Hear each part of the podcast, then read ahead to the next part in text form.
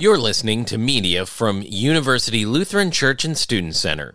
We are a multi generational, Jesus centered community of scripture, faith, and grace located in Tallahassee, Florida, on the campus of Florida State University. To learn more and to get connected to other resources, please visit universitylutheranchurch.org. We hope that the next few moments are a time when God speaks into your life by the power of His Holy Spirit about His Son, Jesus Christ.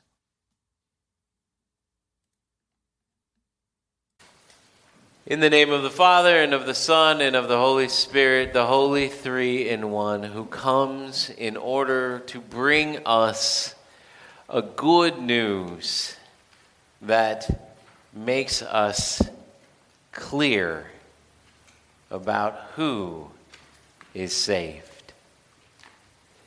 Dear brothers and sisters in Christ, in their landmark book uh, called American Grace, there's these two authors, uh, two sociologists named Robert Putnam and, and David Campbell. And they have this, this landmark book called American Grace where, where they go through and they, they investigate a whole bunch of data about uh, uh, about religious life in the United States and, and how it works out. And one of the things that they point out in that book is the, the what they call the Aunt Susan principle. Uh, they, they say the Aunt Susan principle is this that everybody has an Aunt Susan. And Aunt Susan in, in your life or in my life is somebody who uh, is the epitome of sainthood in whatever religion that you're from, except for the fact that they don't actually uh, participate in the religion that you are a part of. And so, uh, you know, th- this could be that, that you are a Lutheran and, well, Aunt Susan is, uh, is a Jewish person. Or uh, you, you, could, could say that, uh, you know, that, that you're a Jewish person and Aunt Th- Susan is a Methodist. And, uh, and there, there's something to the sense of, of Aunt Susan and the, that you go, well, you know, I, I don't know. Like, I, it, I Aunt Susan doesn't quite play by the rules of what I believe, but yet I, I can't sort of imagine that somehow that Aunt Susan is sort of outside of the kingdom of God because Aunt Susan is Aunt Susan. You know, Aunt Susan is, is so nice. She, she baked me chocolate chip cookies the, the other week. It was great. And all of us have this sort of Aunt Susan figure in our life. Maybe, you know, maybe it's the kind atheist friend that we know, or, or the, the person who believes something that's radically different than what you believe, but you know, you still get along with them. And that, that's a good thing. You know, they're a human being, and you are maybe even praying for them, but uh, it, it is kind of confusing to have Aunt Susan and, uh, and that's what the Aunt Susan principle is all about. That uh, when the Aunt Susans of our world come into what we believe, they really challenge it is what we believe. Because if we believe certain things about, well, how you get to be in the kingdom of God, and other people are nice, but, well, they're not in that kingdom of God, then well, well, then you have a problem, and, and that causes some dissonance, and you, you have to kind of figure out okay, how do I understand Aunt Susan? Well, what we're talking about today in the gospel text, especially, is sort of that Aunt Susan principle. Except it, it doesn't seem to appear really quickly for us just sort of on the outset. Because on the outset, we, we kind of jump back into something that Jesus was saying. Uh, so, if you remember uh, where we're at in the book of Mark right here, what, what I was talking about last week, because we're just continuing that on, uh, what has just happened is that Jesus has talked to somebody who has a lot of possessions, uh, called the rich young ruler. This guy comes up to Jesus and says, Lord, what must I do in order to inherit eternal life? Jesus says, Well, do the commandments. The, the guy says, Check. Uh, Jesus says, Right. And then after that, he says, Well, here's the next step, buddy. You have to give away everything and come and follow me. And the rich young ruler, it says, goes away disheartened because he had many possessions. And so, right after that, Jesus is talking to his disciples. He's sort of debriefing the disciples after that little experience. And he says to them, How difficult is it for the rich to enter the kingdom of God? And, you know, there, there's something about that that, well, we kind of like. There, there's something about that that we kind of like because, generally speaking, as Americans, uh, we see wealth in, in this frame that is its own frame. We do not see wealth necessarily as a good moral contributing factor. In fact, if anything, we are amazed when we meet a rich person who also seems to have some degree of moral fortitude. We, we sort of revel in the notion that there might actually be somebody out there who is rich and good.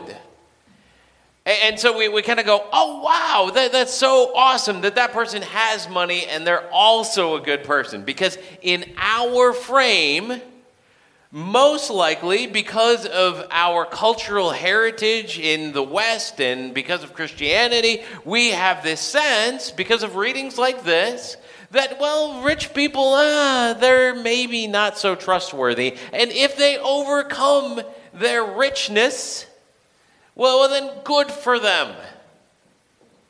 Because they have done this amazing thing, which is to go through the eye of a needle as their camely selves.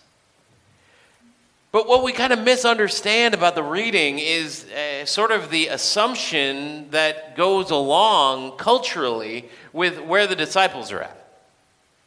And so, where the disciples are at is that the disciples are coming from a place culturally where they believe that people who are rich well, that's just God's way of saying, that's one of mine.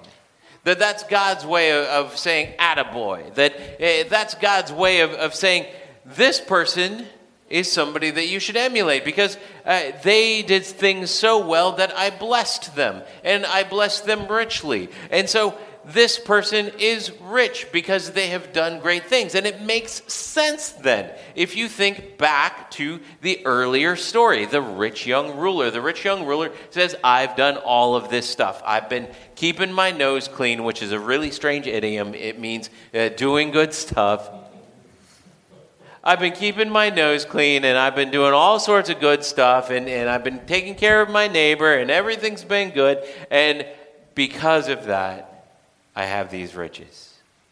And, and so we, we have to sort of shift our cultural frame and go, okay, well, what Jesus is talking about here is somebody that everybody thinks is just sort of in because of who they are. It's Aunt Susan. It's somebody who, in our context, most likely is not somebody who is rich, but rather somebody who is nice.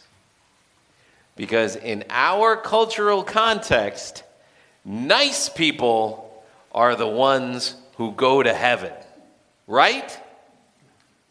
Mr. Rogers, shoo in. Not just because he was a Presbyterian minister, but because he was so stinking nice. Right? That's kind of what we believe. We believe deep down inside that, you know, Aunt Susan and Mr. Rogers and all sorts of other people that are really nice, well, they're going to heaven because they're nice.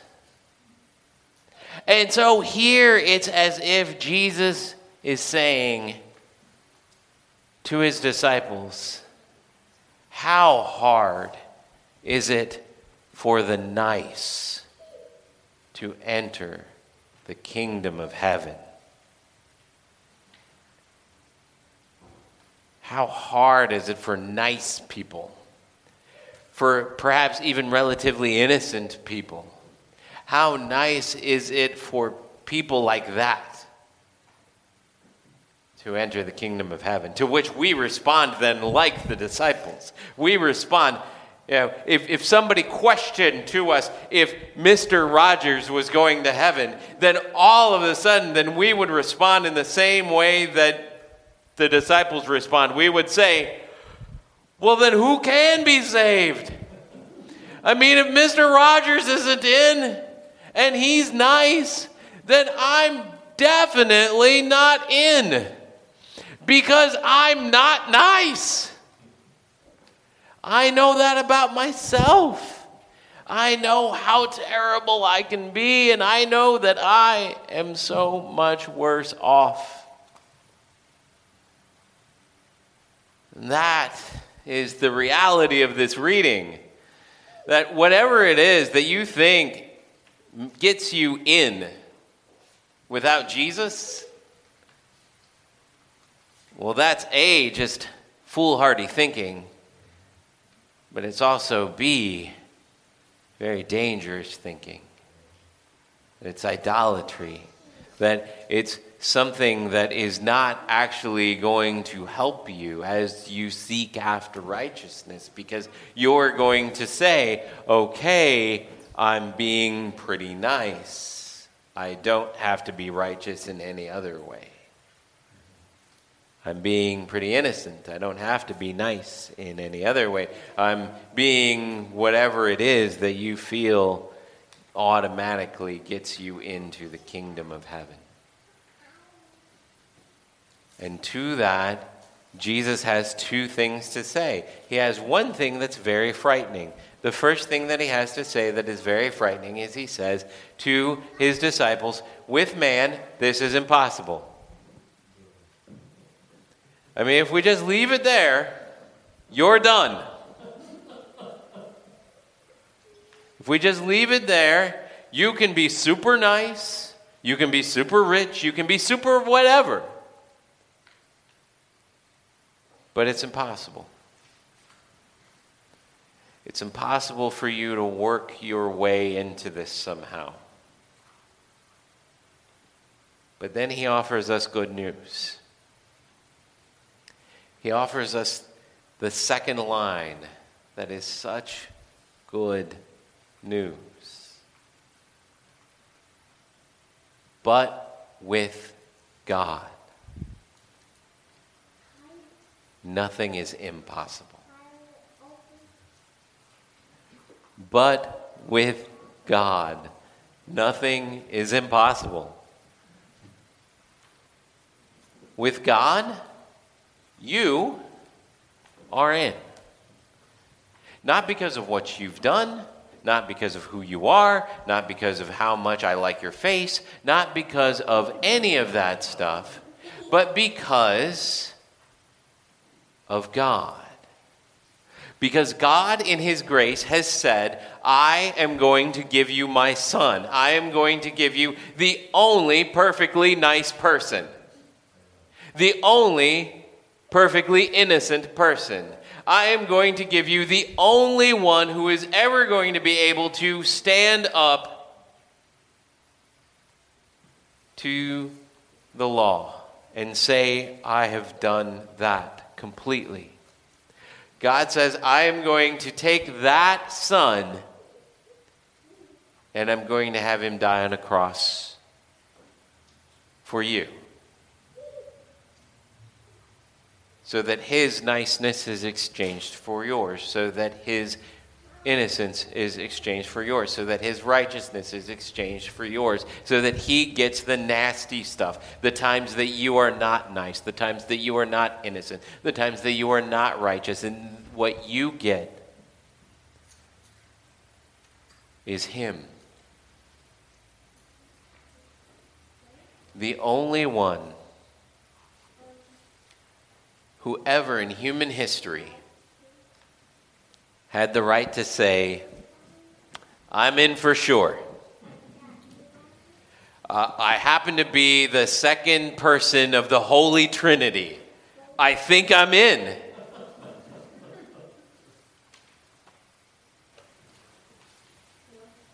And yet, he did not hold on to that for himself.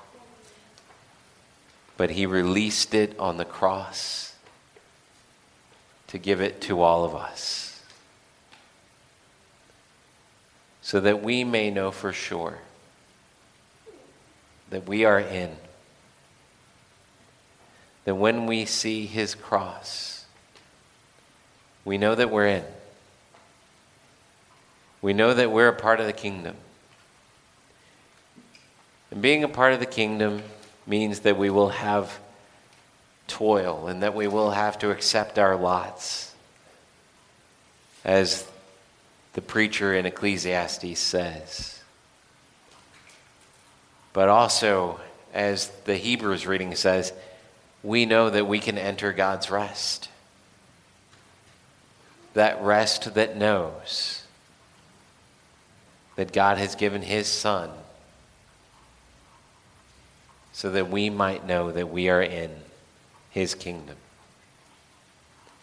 So may you this week go out into this world knowing that you do have things to do, you do have toil to rejoice in, but that you also have a rest given to you by no other than the only person who is ever truly in with God in terms of his own works. And he gave that as to you as a gift. Amen. Thank you for listening to this media from University Lutheran Church and Student Center.